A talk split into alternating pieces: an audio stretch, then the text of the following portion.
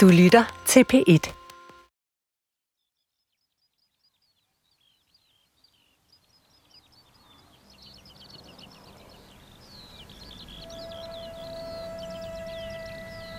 I sommeren 1984 sker der flere mærkværdige ting omkring landsbyen Ravnstrup mellem Viborg og Mønsted. Tidligt om morgenen kører en bil fra hovedvejen ned ad en lille markvej forbi skiltet mærket Militært område, civil adgang forbudt.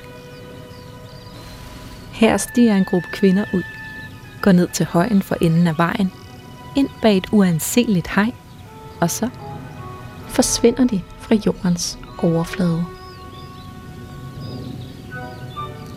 Ved frokosttid dukker de op igen, stiger ind i bilen og kører tilbage ned ad Markvejen, op til hovedvejen og tilbage mod Mønsted, hvor de bor. Og kvinderne er ikke de eneste, der dagligt forsvinder på det her sted. Men hvad de laver under jorden, i NATO-kommandocentralen med navnet Bunker 7, må de ikke fortælle. De her kvinder vender vi tilbage til senere i den her serie. Og på marken på den anden side af hovedvejen begynder der også at dukke kvinder op. Kvinder, som slår Tilde op. De fleste af dem ligner bestemt ikke de andre kvinder her på egnen. Det er kvinder med plysset hår eller lange flætninger og klokker i håret. Det siges, at disse kvinder nogle gange smider tøjet. Det er der i hvert fald nogen, der har set, når de kørt forbi på hovedvejen.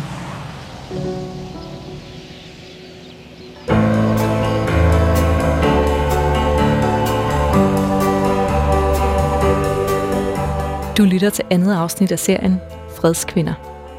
En radiofortælling i fire afsnit om den gang flere hundrede kvinder slog lejr om et militært område uden for Viborg i protest mod den kolde krigs oprustningspolitik og militærets hemmeligheder. Politiske aktioner, der skulle skabe både overskrifter og skrive Danmarks historie. I sidste afsnit hørte vi om kvindefredsbevægelsens både danske og internationale rødder. Om kvinderne Birgit og Panda, der var med fra starten af planlægningsarbejdet af fredslejren. Birgit, en kvinde midt i livet med mand, hus og børn, og Panda som nyudklækket student. Dette afsnit bærer titlen Mødre og døtre og handler om mødet mellem lejrens generationer og holdninger. Om lejrens forhold til lokalsamfundet. Om nogle af de personlige historier, kvinderne havde med i bagagen, og som har bragt mig tættere på at forstå, hvad det fællesskab, jeg aldrig selv har været en del af, er for en størrelse på godt og ondt. Det er mig, der er tilrettelagt. Jeg hedder Lea Lindskov.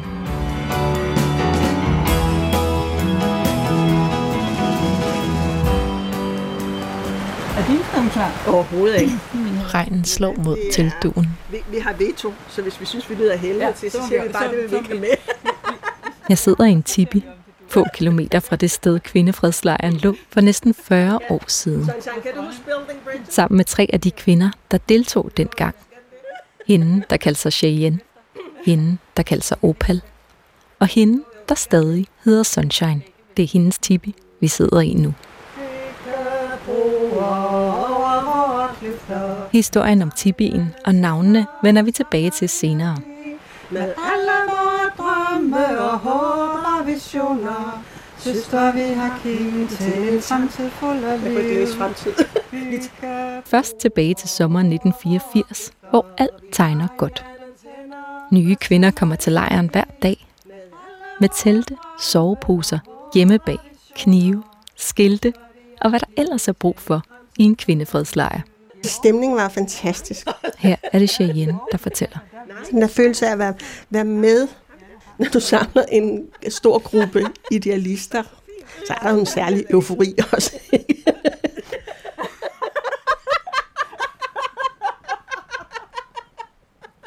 Da jeg kom til lejren, der var jeg 23 år.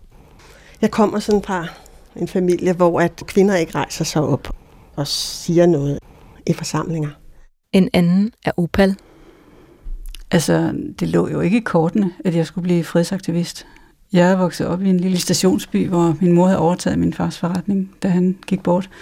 Og jeg er sådan opdraget til at skal være pæn og artig og lydig, og det var jeg sammen også i mange år. Og det var fordi min mor sagde, at det faldt jo tilbage på hende og forretningen, hvis jeg opførte mig dårligt. Og det var vores livsgrundlag. Og så er der Anne Mette Jørgensen. Vi var nok først og fremmest døtre af forskellige mødre. Øh, og på den måde tror jeg også, det var en generationsting.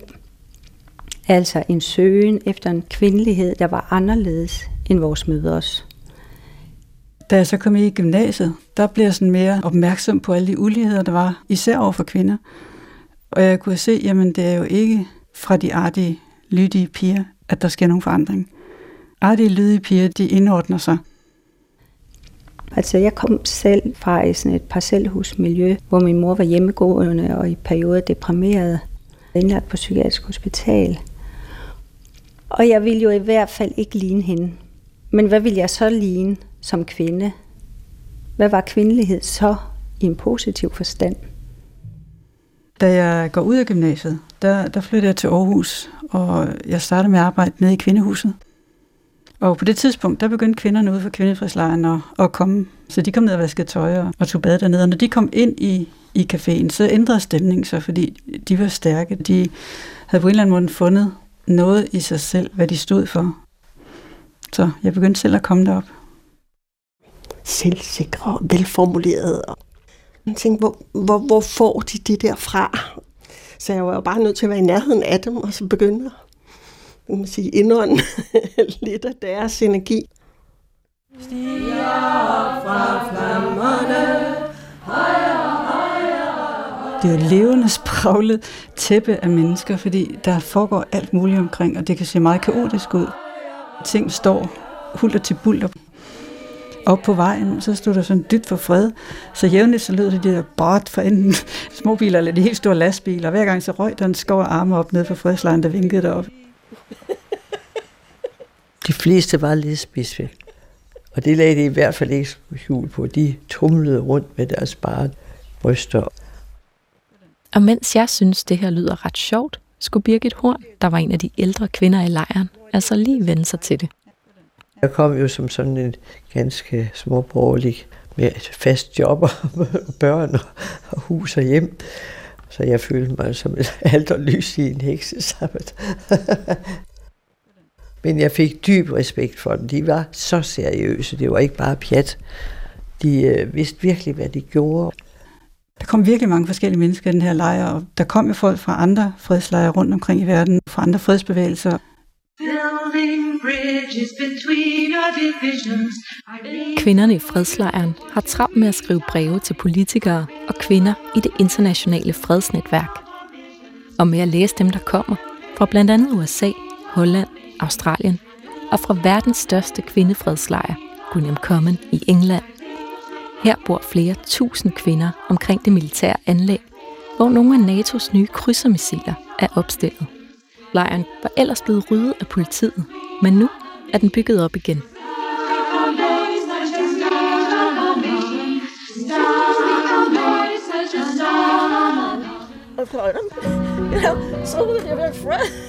Og her i lejren holdes der fælles spisning og fællesmøder, hvor der planlægges både små og store aktioner. Hvor der diskuteres hverdagsemner og fordeles arbejdsopgaver. Alt, hvad vi lavede, det var koordineret, og vi havde øh, korrespondencer med både militæret, med journalister og med politiet, der, der skulle have vide, hvornår vi gjorde hvad. Og jeg har tit siddet og tegnet pamfletter og skrevet det, der skulle sendes ud og hænges op. Der udarbejdes pressemeddelelser, koordineres med andre fredsgrupper over mønttelefonen inden i mønstet.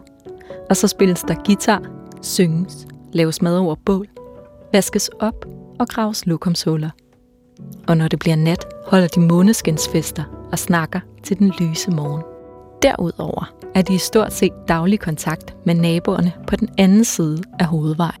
Og så gik vi ind på militært område, og jeg har aldrig været særlig modig til sådan noget, men øh, det gjorde vi så efter fælles overenskomst. Og jeg var hundene bange, fordi jeg tænkte, nu det her, det går aldrig godt. Mm, men øh, så gik Bitten Forkammer, som var meget, meget stærk kvinde, og hun gik og snakkede og snakkede, og hvis ikke hun havde gjort så tror jeg, jeg ville vente om og løbe.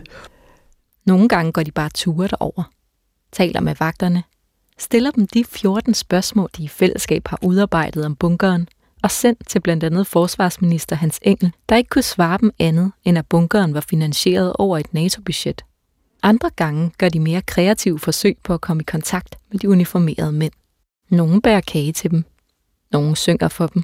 Og min sand, må ikke også vi fandt på at bade nøgne i en sø. Kvindernes kontaktforsøg udløser indimellem et smil, men aldrig svar på deres spørgsmål. De kom jo og prøvede at skræmme os med deres øh, tanks, sådan der. De kom drønende forbi den her flok, og vi får jo som små høns op ad skrænterne. Nogle gange må soldaterne ringe efter politiet for at få dem væk. En dag dukker amerikanske Sunshine op på marken. Med sig har hun det, der skulle blive symbolet på kvindefredslejren i Ravnstrup. En stor tibi. Jeg øh, kom til Queen of Freds. Jeg ved ingenting om det der med atomvåben eller nogen ting. Men jeg så den der kvindelejr, det var bare små telt og plastik eller sådan noget, og jeg sagde, jeg ved ikke, hvad det er ude på, men det må hellere komme af med de der små bitte lejrtelter.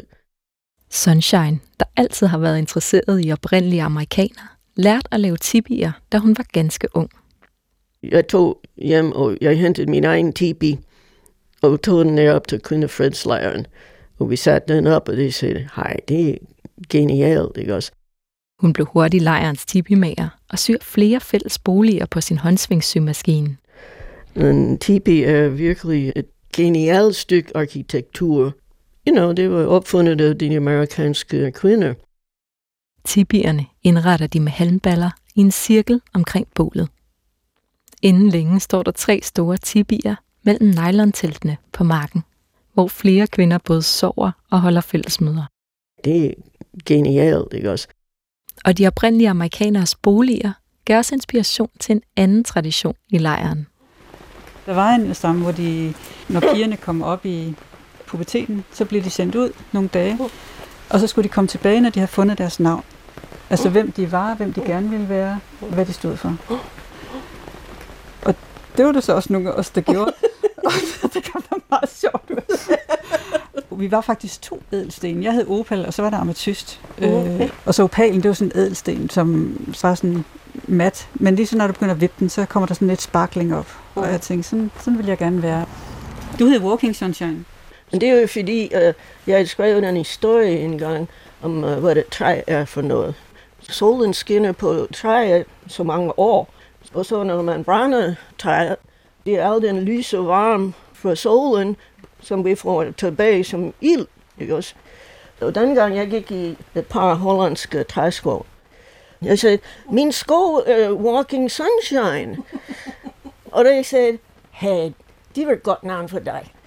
Og det er det også.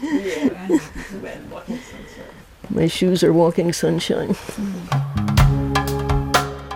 Men kort efter, at tibierne er poppet op på marken, møder lejren sin første trussel. Og den kommer hverken fra bønderne omkring dem, eller fra militæret. Fredslejren var jo op i Amtsrådet, fordi den blev slået op på et amtsejet areal, så derfor så øh, havnede den i Amtsrådet til politisk behandling af, om den måtte være der. Her er det Anne Kiffer Olsen, der dengang var journalist på Viborg Stifts Folkeblad, der fortæller. Et af amtsrådsmedlemmerne, det var Kristigt Folkepartis Rutsjøt Petersen fra Vestervig. Hun stillede sig op og sagde, at hun havde sådan set kørt hjemmefra og regnet med, at hun ville stemme for, at de skulle have lov. Men så var hun jo kørt forbi på vejen til Viborg. Og der kunne hun jo så se, hvordan bilerne de var ved at køre galt alle sammen, fordi chaufførerne de drejede hovederne og skulle se, hvad det nu var, der lå der. Og så var de enten ved at ryge over i den modsatte kørebane, eller også var de ved at ryge i grøften. Folk var jo nysgerrige. Så nu er hun altså blevet meget, meget betænkelig, fordi den placering, den var ikke god for trafiksikkerheden. Og hendes stemme blev tunge på vægtskålen. Og kvinderne får afslag for at bruge amtets jord og pålagt at forlade området.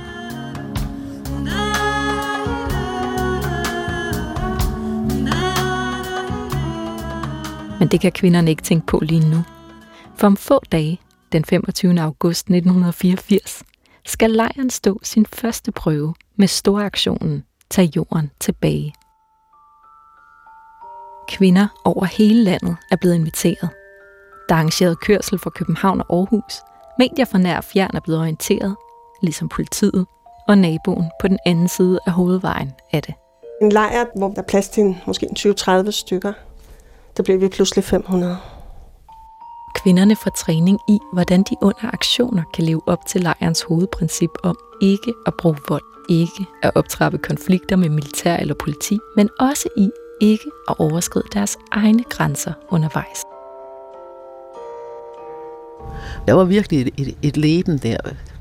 Der var jo diverse boder, det var sådan nærmest lidt krammeragtigt. Man kunne også købe forskellige ting. Nej til atomvåben og kvinder for fred, og hvad det ellers var for badges. Og det vi ville, det var, at nu har vi ikke fået svar på vores 14 spørgsmål. Andre steder, så går man jo op og banker på hos naboen, ikke? Så det var det, der sådan var tanken bag hele den her aktion. Der var nogen, der gerne ville gå ud på vejen med banner. Der var nogen, der måske gerne bare ville gå ind på militærområdet og give øh, soldaterne blomster. Der var nogen, der gerne ville gå helt op til bunkeren, og der var nogen, der ville linke sig til hegnet. Altså, så der var sådan forskellige trin. Jeg var så i den gruppe, der ville gå helt op til bunkeren og linke sig til hegnet, eller prøve at komme over. Der var også massiv pressedækning på. Ikke kun de lokale medier dengang. Hovedstadspressen var noget frem. Ikke? Men øh, jeg kan huske, altså, da de stod der og skulle, øh, så er det nu, ikke? der var der stadigvæk nogle af dem, der var sådan meget, meget, åh, oh, oh, nej. Det er da ikke rart at gøre noget, man ikke må. Når man er flink i skolen. Det jeg hørte i hvert fald, det var, at de andre sagde, at hvis du har det så dårligt med det, så skal du ikke gøre det. De står ligesom og, og tager tilløb, og så overskrider de den der. Vi fik jo at vide, at det var ulovligt at trænge ind på det her område. Men vi tænkte jo omvendt, jamen det de gjorde, burde jo egentlig være ulovligt. Fordi de gjorde området til et bombemål for russerne. Hele det her øvelsesterræn, det, det er jo virkelig stort. Så vi deler os jo op, så vi går jo også ind forskellige steder. Altså, og vi er jo nødt til at gå ind fra det sted, hvor der er kortest afstand hen til bunkeren, fordi så har vi størst chance for at nå at komme derhen, inden vi bliver stukket. Der stod soldater, pist og pist, og også nogle køretøjer. Og vi havde jo haft en diskussion hjemme på redaktionen. Skal jeg gå med? Og det, det måtte jeg så faktisk ikke. Fulgarten og jeg, vi måtte, vi måtte holde os der i rabatten og stå og, og se på, at de gik ind. Jamen, du møder sådan en gul skilt, hvor der står militært område, civil adgang forbudt. Vi fik lavet det omvendt og skrev civilt område, militær adgang forbudt. Så går vi så op til hegnet, og nogen prøver på at komme over. Jeg kan huske stedet, jeg kan huske, der var soldater, jeg kan huske, at der kom politi. Det var jo en skræmmende oplevelse, for når vi kom, så slap de deres cheferhunde løs. Vi bliver jo arresteret. Da vi sad udenfor og ventede på at blive slæbt væk, der var der en, der gik rundt med tårer i øjnene og spillede blokfløjter for, at vi ikke skulle blive hissige, for der var en, der blev meget hissig og for hen og rev et øh, fotoapparat af en af soldaterne, der gik og filmede os.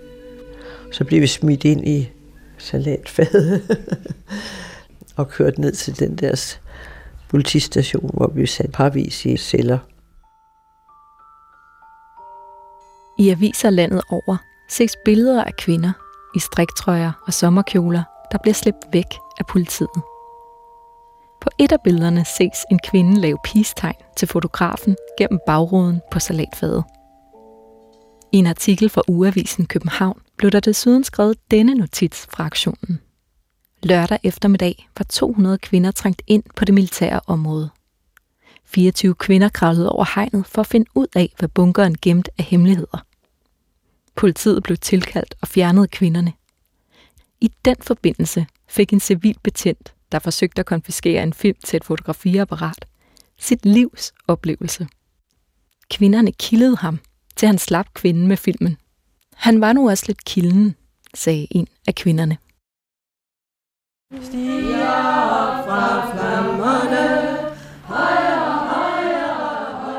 Hen over sommeren samles flere hundrede kvinder fra landet i lejren om bålet og synger, planlægger aktioner, fortæller røverhistorier og forelsker sig i det fælles projekt, men nogle gange også i hinanden.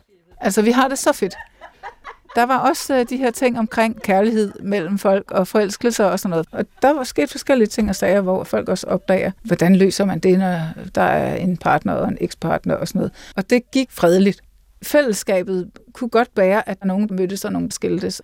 Fordi det, vi var der for, det var større. Men selvom kvinderne arrangerer velkomstgrupper til modtagelse af nye, hvor de indfører dem i lejrens ånd og regler, er det altså ikke alle, der får del i den euforiske sommerstemning. Jeg kom jo ind i sådan en flok, der var så sammenspist. Ja, det var jo et samfund for sig selv. Men altså, alligevel følte man sig vældig udenfor. Jeg var ikke en del af den kreds, som ligesom boede i tipi. Jeg boede i et tomandstelt sammen med en anden ung kvinde, og hun havde kærestesover i forhold til en anden kvinde på lejren. Så hun havde det ikke så godt, men det var ikke noget, vi to snakkede om. Så de havde det der meget tætte forhold, som jeg følte, at jeg ikke var en del af. Indimellem var der så nogle aktioner eller aktiviteter, hvor vi fungerede som en fælles gruppe i forhold til soldaterne. Det giver jo altid et vist fællesskab, men det var kun i nogle øjeblikke. Og efter den store aktion den 25. august, begynder lejren også at ændre karakter. For det første ser lejren anderledes ud. Efter Amtsrådets beslutning om ikke at give kvinderne lov til at være på området, er lejren nu rykket til en anden mark, et stykke fra den hovedvej, Amtsrådet var så bekymret for trafiksikkerheden på. Marken tilhører den lokale bonde, Svend Erik og hans kone Else, der begge sympatiserer med lejren. Og så er der nu også bygget en sikkerhedszone omkring bunkeren på det militære område. Flere meter er blevet ryddet for træer og buske og omkranset af et meget højere pigtrådshegn. Men det er ikke bare lejrens udseende, der har forandret sig. Hvad det præcis er, der er sket i den her periode, er ikke helt klart for mig. For ingen aviser har skrevet om det. Og dem, jeg har talt med, har forskellige oplevelser og holdninger til det. Man kommer også så let til at ligne sin fjende på en eller anden måde. Jeg kan huske en af kvinderne, sådan lidt mere hardcore, og i inderkredsen kom hen til mig på et tidspunkt og spurgte, om jeg ikke skulle klippes. Altså, jeg var korthåret på det tidspunkt, men jeg var ikke karseklippet. Mange af dem var karseklippet. Og jeg husker det som sådan egentlig som lidt intimiderende. Så der var sådan nogle normer omkring, altså hvordan ser vi ud i den her kvindefredslejr. Og det var ikke noget, der blev i tale sat. Jeg tror, de ville have benægtet, at der var nogen dresscode, men det var der alligevel. Og Anne Mette oplever også, at det kan være svært at blive hørt, hvis man er uenig med flertallet. Og selvom andre kvinder ikke genkender det billede, oplever journalist Anne Kiffer Olsen, at der kan være en vis kontrol med, hvad der kommer ud. Man havde kontrol med hinanden, hvad man lukkede ud til offentligheden. Der var aldrig kun én, der udtalte sig. Det skulle helst være kollektivt. Jamen altså, jeg kunne da godt få indtryk af, at nu skulle vi lige passe på, at der ikke var en, der kom til at sige noget, som vi andre ikke ville være enige i, eller som vi ikke synes øh, skal siges og sådan noget. Og det kunne jeg egentlig godt forstå. Hvorfor? Fordi der var jo også skarp kritik, blandt andet fra de der øh, militære folk, så der skulle ikke trædes meget ved siden af, så kunne de slå ned. Og det er jo klart, at de synes jo, at den der kvindefredslejr var noget fis, ikke? Altså de her åndsvæge kvæler, altså de er jo ikke for kloge, vel? Altså, og da sommeren er forbi, opstår der uenighed om, hvad der nu skal ske med lejren. En af lejrens medstiftere, Bitten Forkammer, sender et brev til flere lejrdeltagere. Efter at have været på Ravnstrup tre gange inden for de sidste 10 dage, har jeg simpelthen ikke kunne lade være med at sætte mig ned og skrive det her brev. Lejren er, efter min mening, ved at gå i opløsning og fungerer ikke som fredslejr. Alligevel fortsætter lejren med et alt for lille antal til at køre lejren rent praktisk, og i hvert fald til at lave noget udadvendt. Med dette brev vil jeg bede dig tage stilling til, om du synes, at lejren skal lukkes nu, hurtigst muligt. Bitten. Flere erklærer sig enige med Bitten. Andre er rystede. Der er nogle af dem, der gerne vil lukke lejren. Og det for nogle af os, for mig blandt andet, der var det dybt godnat at give sig til at lukke den. Der er mange, som har givet deres energi i deres ferie og deres weekender. Også en masse, der bare er kommet øh, for en aktion. Altså, jeg boede der ligesom. Så man lukker ikke bare ens hjem. Og sådan var vi nogle stykker, der havde det, at øh, jamen, vi bor her, så nej, vi lukker ikke lejren. I Greenham Common lukkede de heller ikke lejren. De havde boet der i flere år. Vi snakkede om, der vi enten at være en 10 stykker, der gerne ville køre den videre. Efter brevkorrespondancer og møder bliver det besluttet, at de 8-10 kvinder, der gerne vil blive boende på marken, må gøre det. Og det er også her, at både Birgit og Anne Mette forlader lejren. De fortsætter begge deres fredspolitiske arbejde. Birgit i Kvinder for Fred i Aalborg, og Anne Mette som en del af den brede fredsbevægelse med både mænd og kvinder. Og selvom Birgit altså ikke vil dukke op i lejren igen, er det ikke det sidste, hun ser til de andre fredskvinder. Allerede i næste afsnit skal de mødes igen, men under helt andre omstændigheder. Og selvom Anne Mette ikke længere har lyst til at være en del af lejren, har oplevelserne sat positive spor. Det var virkelig anderledes, og det skulle alle egentlig prøve at opleve. For det første sætter hun i dag pris på at have prøvet at være en del af en minoritet. Så kørte jeg i tog med nogle af de andre, som var kærester, og sad og kyssede hinanden i kupéen. Og hvor det pludselig blev dem, der var meget anderledes. Altså folk sad og kiggede på dem, og jeg synes, de var for meget. For det andet oplevede hun et glimt af det større, hun ledte efter, da hun tog afsted. Vi sidder i en rundkreds på jorden, og vi er måske en 20-25 kvinder i en cirkel. Og en ung kvindelig teologistuderende går rundt og deler ud af sit brød. Hun knækker noget af, giver os hver et lille stykke. Der sænker sig en stillhed, fordi der er den her følelse af, af noget helligt. Og der oplever jeg et fællesskab med de kvinder. Det var min første aldergang. Jeg kom fra at have været den eneste i min klasse, der ikke blev konfirmeret, fordi jeg ikke troede på Gud. Altså, jeg var nok nærmest marxist. Jeg kunne ikke helt genkende mig selv i en traditionel kristendom med fader, søn og hellige ånd. Altså, det var jo meget nogle mandlige termer. Og det tror jeg, at kvindefredslejren var med til at skærpe min forståelse af en, en mere kvindelig spiritualitet, som så førte frem til, da jeg begyndte at læse teologi.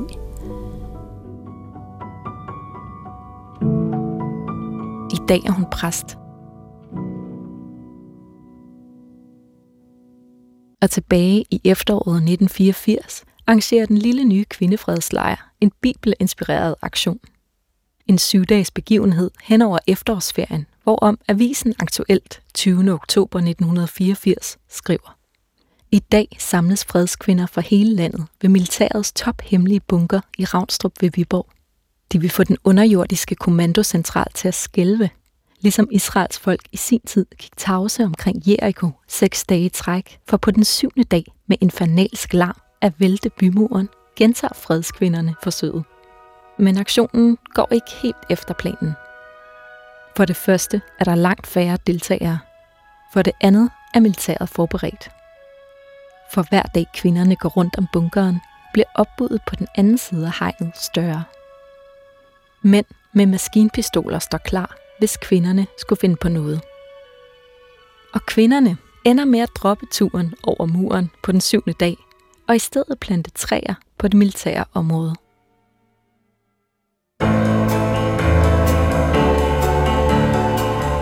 Og her, tre måneder efter de første telte blev slået op på marken, kunne historien om kvindefredslejren i Ravnstrup se ud til at slutte.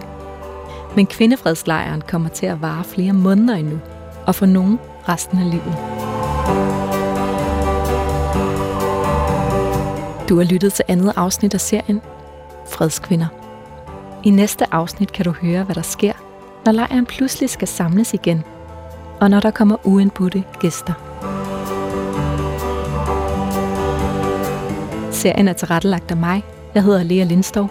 En redaktør og producer hedder Torben Brandt. Og professor Andorte Christensen fra Aalborg Universitet har bidraget med analyse og data. Tak fordi du lyttede med.